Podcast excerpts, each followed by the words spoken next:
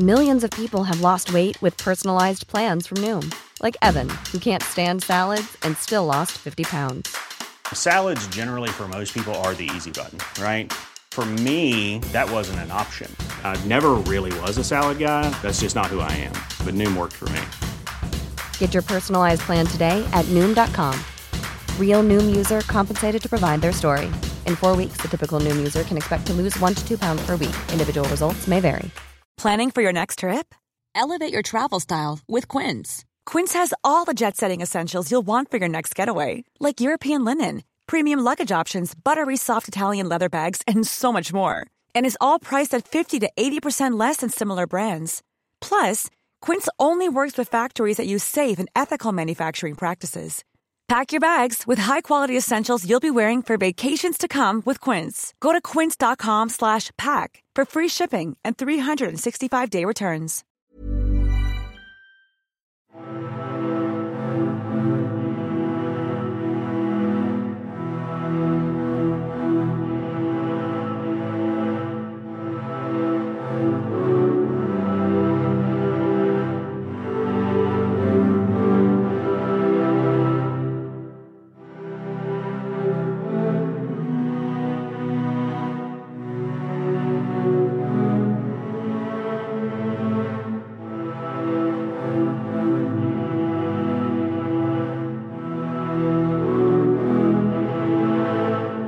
Hi there, and welcome to the Explaining History podcast. And today I'm going to look at the defence plans for India in 1939 at the start of the Second World War. And I'm looking at uh, Srinath Raghavan's uh, India's War, the making of modern South Asia, 1939 to uh, 45. Uh, an excellent read, I've uh, referred to this before. And it's a book that shows how the, the, the, the, narrative history of independence and the narrative history of uh, India's Second World War um, intersect, which is, of course, they do. But there are, there are a few titles, other than perhaps Forgotten Armies and Forgotten Wars by Tim Harper and Christopher Bayly, that do it as effectively as this. So in September 1939, not only was the Indian Army underprepared for war, but there had been uh, precious little um, meaningful work gone into India's defence policy. There were uh, competing and conflicting policies, and the British Empire in general was experiencing acute imperial overstretch. There were uh, not the finances, the resources, or the manpower uh, to go around. The generation of officers that had survived the First World War um, were not of the calibre in the interwar years that their predecessors had been. Probably a great many of the more talented ones had died uh, during during the war. And uh, as a result, in the hill stations of India, there were very many um, army officers, bureaucrats, and imperial planners who were of the kind of the time-serving variety, who like the uh, whiskey soda stengahs and long afternoons in um, remote uh, remote circumstances. Um, and the this did not was not conducive to a, a robust imperial defence. So, Srinath Raghavan writes. In September 1939, the 200,000 strong Indian Army was subject to three competing claims those of internal security, external defence, and imperial duties. This had been the case for nearly half a century. Since the rebellion of 1857, internal security had been a central concern of military policy in India. In 1881, the government of India claimed that the Indian Army is required to maintain internal tranquility rather than for employment against external foes. As late as 1912, an Army in India committee, led by Field Marshal Nicholson, had identified the principal mission of the army as maintaining internal security and tranquility. Although internal security took a backseat during the First World War, it soon returned to the fore. From 1917 to the early 1920s, there were um, numerous and repeated uprisings uh, from Burma to the Punjab, um, all the way to Malabar. Um, there was the, the development across India of a mass popular nationalism. the uh, ingredients for the development of India as um, a, a, nation state or a, a, series of nation states were there, and the First World War had been the crucible in which these passions had been intensified and that had, and had been articulated uh, in clear uh, political outcomes. And this meant that the British were facing much more significant problems in India than they had ever faced before. And it also meant that there was more likely to be intercommunal tensions and riots as competing nationalisms interacted. A demonstration of, of this problem was that along the northwest frontier, just prior to the start of the Second World War, the uh, Indian Army was involved in putting down uh, a revolt. So, right on the eve of uh, involvement in war with Nazi Germany, there were internal uh, separatist, nationalist, um, tribal uh, politics resulting in insurrection and unrest. And it was from the uh, mid 19th century up until the, the mid 20th um, century, well, until 1939 at any rate, that um, planners, uh, military planners, saw the threat to India coming from this region. This was the era of the, the Great Game, um, in which uh, Russia and Britain fought one another in a fairly futile and fruitless espionage war uh, along the northwest frontier into Afghanistan and into Persia. And it was uh, thought that this might be the, the place for a, a Russian invasion of India.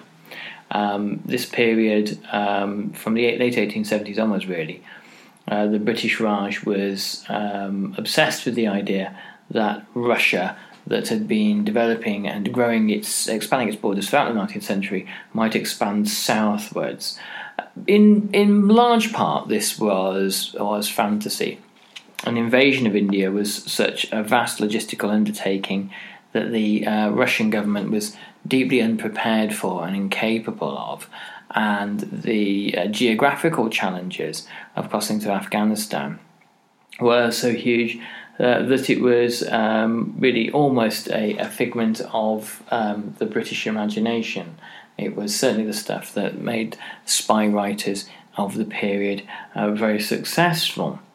Um, the uh, era of um, the Great Game was um, one in which commanders in chief of the forces in India, uh, including Kitchener, for example, created um, something of a fantasy narrative. Um, the signing of uh, an alliance between Russia and Britain in 1907 didn't really dissipate um, fantasies that, or fears or anxieties that the British had that India might be um, uh, threatened by Russia. Um, and it was even during the period of the Russian Revolution when um, R- Russia ceases to be a, a, functioning state in the the world system, and certainly ceases to be capable of projecting power beyond its borders in any meaningful way. That the British still um, that Russia was the, the key threat. I think there was obviously the, the fear as well that dangerous subversive ideas might cross through Afghanistan into India. Of course, those dangerous subversive ideas were already there in the guise of the various uh, communist uh, thinkers and intellectuals who had gone to form the Communist Party of India. So, because of the Nazi Soviet Pact of August 1939, the uh, fears of a Soviet invasion of India are dramatically revived. Uh, by 1939, the British are looking at Nazi Germany and the Soviet Union as coming as a package deal. The British proposed to uh, prevent an invasion of India uh, by meeting any uh, Soviet army crossing to Afghanistan, actually in Afghanistan itself, to uh, draw the line uh, between Kabul and Kandahar.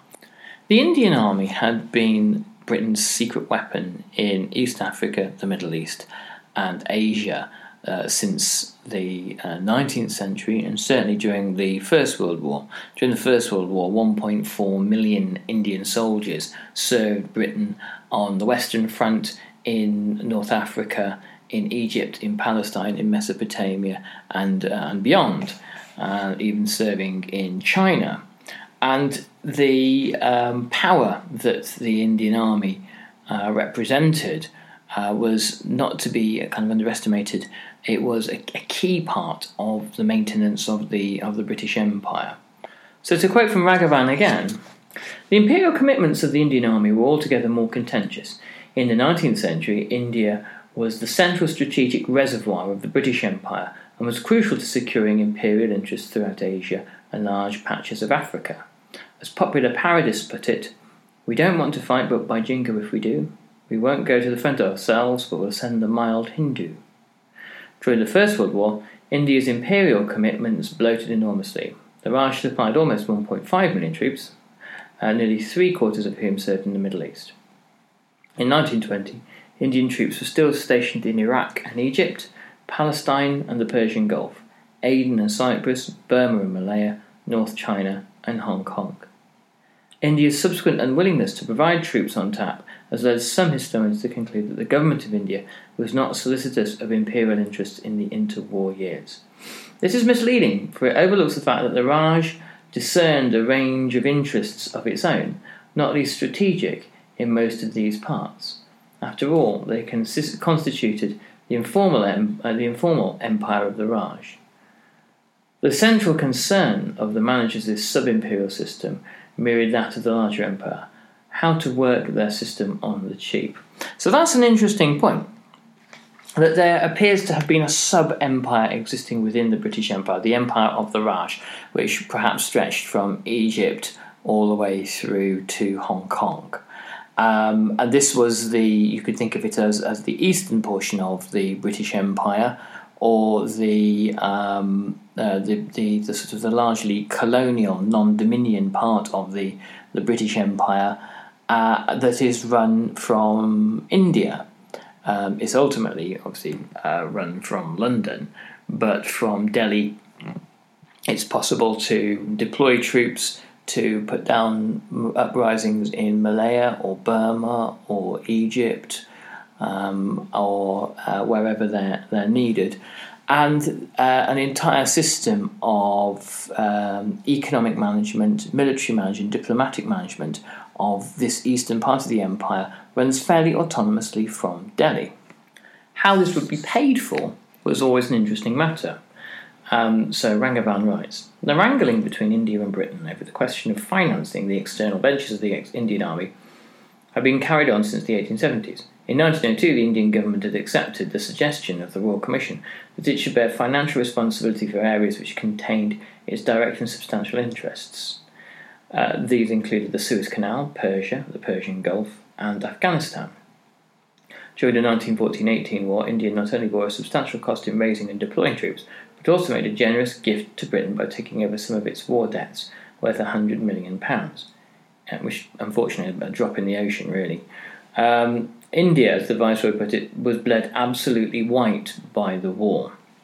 But this also means that, from the, the point of view of um, Indian military officers, of Indian members of the Congress Party, that India was effectively operating as its own regional great power. Imagine the softest sheets you've ever felt. Now imagine them getting even softer over time. That's what you'll feel with Bowl and Branch's organic cotton sheets. In a recent customer survey, 96% replied that Bowl and Branch sheets get softer with every wash. Start getting your best night's sleep in these sheets that get softer and softer for years to come. Try their sheets with a 30-night guarantee. Plus, get 15% off your first order at bowlandbranch.com. Code BUTTERY. Exclusions apply. See site for details. Planning for your next trip?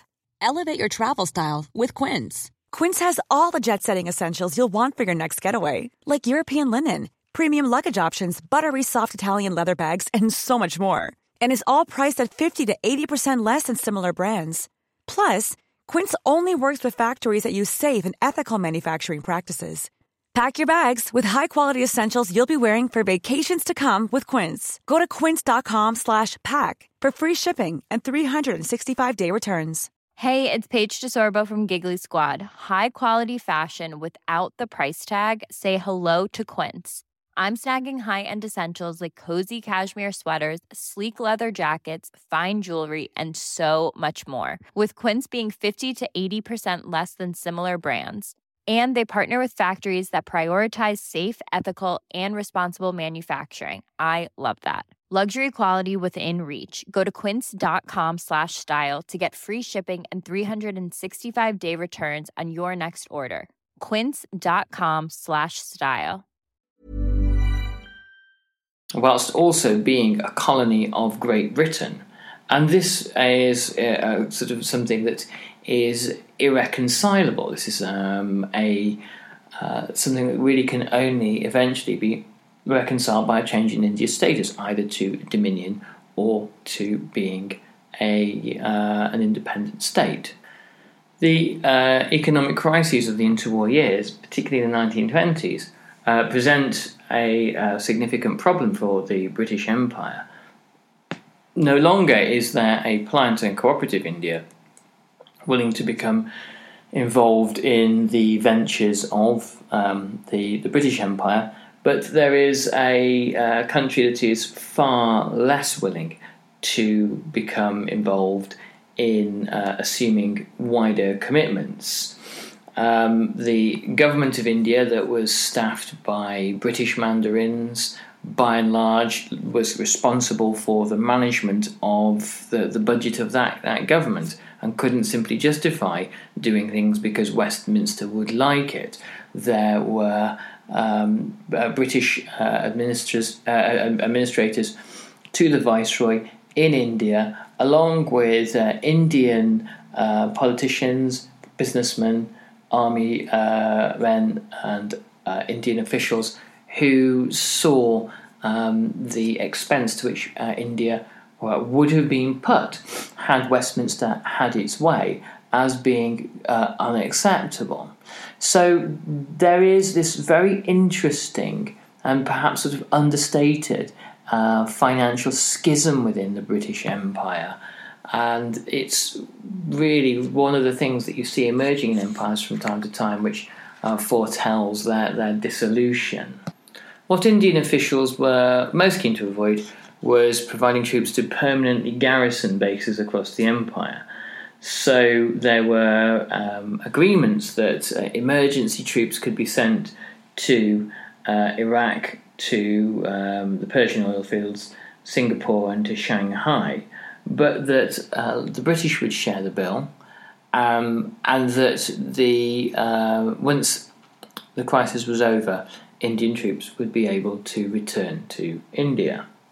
Now, in 1919, when the Montagu Chelmsford uh, reforms were passed, granting India a legislative assembly, the assembly had no powers to uh, decide on matters of defence uh, because that was considered to be an imperial matter.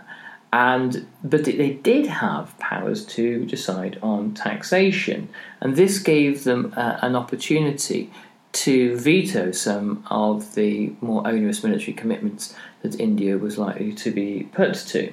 However, in 1921, uh, the British uh, government uh, argued that the Indian Army should be placed directly under British control, so it should be passed through to the control of the British government.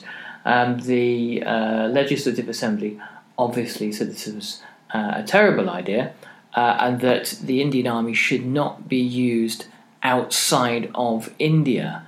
Um, it shouldn't be a kind of a, a, a, regional bulldog for the British Empire in Asia.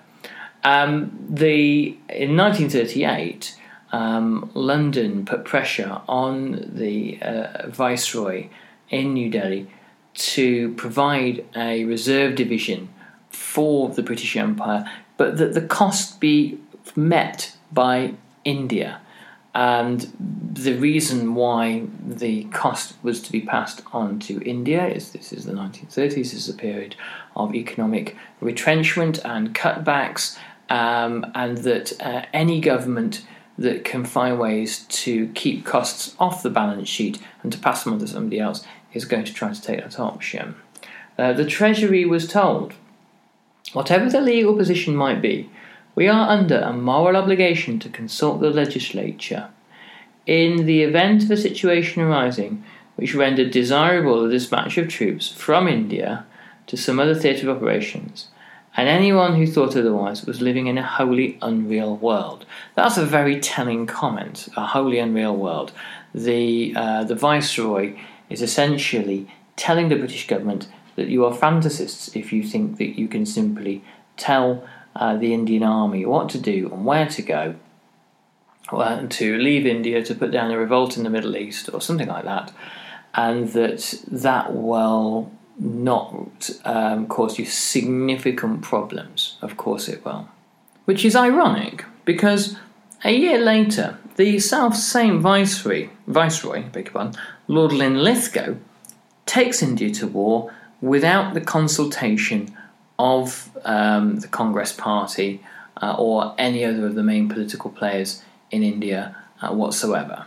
By 1935, the change in the world situation was becoming abundantly clear, particularly with the rise of Japan as a, a belligerent or potential belligerent to the east. Japan's um, gradual, um, bit by bit, uh, piecemeal colonization of China was starting to show um, that uh, show sort of Japanese intentions in Asia. And in 1932, the Chiefs of Staff warned the Committee, Committee of Imperial Defence that a war with Japan would um, place Britain's colonies in the Far East, Hong Kong and Singapore, in, in uh, direct uh, peril. These were very lightly defended, and um, the imperial defences had been organised around Singapore for some time. There was a podcast that, unfortunately, it was years ago, but if there's a search function, have a look for it on the Singapore strategy. Um, I'll talk a bit about that uh, in, in a moment. Um, the if Singapore fell, then the coastline of India would be badly exposed, as would be Australia. Um, when Yamashita, the Japanese general, seized Singapore in 1942, he said it was the the centre of the fan. I think the pin at the centre of the fan of the British Empire. You take that out, and the rest of the British Empire in Asia falls apart. Um, the whole point of the Singapore strategy was to create a, an impregnable naval base there um, and to sail um, a, a, fleet from Singapore to blockade Japan and to bring Japan to its knees using the same the kind of strategies that brought Germany to its knees navally during the First World War to starve Japan into submission. It only really takes the Japanese to cross down the Malay Peninsula for that one not to work very well, as subsequently happened. The uh, strategy rested on the assumption that the Royal Navy would not have commitments in Europe, that it would not also be a European war. So um, when the uh, both Hitler and Mussolini are belligerents in Europe, that strategy also kind of fall, falls apart. So um, when the um, invasion of Abyssinia in 1935 occurred, and then Hitler's reoccupation, reoccupation of the Rhineland happened, um, Hitler's inven- intervention in uh, Spain put uh, Europe on notice that there could potentially be uh, a war I- emerging there. The idea of there being a, a peaceful and secure Europe falls apart at the same time that there is potentially um, a war in Asia. Um, writes All this drastically and rapidly changed the context in which India's imperial role was considered. Italy could threaten imperial communications through the Mediterranean and the Red Sea, while Japan could menace imperial interests in the Far East and endanger India's coastline and shipping in the Indian Ocean. In consequence, the scope of India's external defence expanded to include the area stretching from Suez, Aden, and the Persian Gulf um, in the west to Singapore in the east. An expert committee under Admiral Chatfield stamped its approval on this. India should acknowledge that her responsibility cannot, on her own interest, be safely limited to the local defence of her land frontiers and coasts. So, the thing, the, the point that the British thought they were going to make to India is that it was irresponsible of India to not take on this strategic sphere from Suez to uh, China. And um, the reason for that was not only would it affect the British Empire, but it would affect Indian security itself. That Indians, India's security began at the Suez Canal and ended at Hong Kong. Now, this might be the case, but it was a, a rather expedient way of getting India to do most of the heavy lifting in Asia. In London, there were military planners and strategists looking at a, a, whole variety of different combinations of events and trying to second guess what might happen in the future. And in Delhi, there was um, the demands of internal security, uh, making sure rebellions and uprisings didn't happen, um, the demands of keeping an eye on the northwest frontier, and perhaps engaging a land war in Afghanistan with the USSR and also the demands of keeping this uh, gigantic crescent from uh, Suez to Hong Kong um, secure. Are all um, a vast undertaking and one which the British wanted to pay for as little as was possible and to put the financial burden uh, onto India. And by 1942, at least two of these scenarios internal uprisings in India and this broad strategic theatre from the Middle East um, to um, Southeast Asia has fallen to um, India uh, to grapple with. So, uh, India's war was uh, extremely, extremely demanding on India. But uh, as Many historians have pointed out uh, India actually emerges from the war economically and industrially transformed, and also in terms of its um, military functioning and military prowess, significantly altered as well. Anyway, thanks very much for listening, and I'm going to leave you there. Um, you can find out more on our Patreon page. Check it out. There's all sorts of cool stuff there, and I'll put the link in the, the chat box below or thingy below. Um, all the best. Thanks so much. Bye bye. Imagine the softest sheets you've ever felt. Now imagine them getting even softer over time. That's what you'll feel with Bowl and Branch's organic cotton sheets. In a recent customer survey, 96% replied that Bowl and Branch sheets get softer with every wash. Start getting your best night's sleep in these sheets that get softer and softer for years to come. Try their sheets with a 30-night guarantee. Plus, get 15% off your first order at bowlandbranch.com. Code BUTTERY. Exclusions apply. See site for details. Planning for your next trip? Elevate your travel style with Quince. Quince has all the jet setting essentials you'll want for your next getaway, like European linen, premium luggage options, buttery soft Italian leather bags, and so much more. And is all priced at 50 to 80% less than similar brands. Plus, Quince only works with factories that use safe and ethical manufacturing practices. Pack your bags with high-quality essentials you'll be wearing for vacations to come with Quince. Go to quince.com/pack for free shipping and 365-day returns.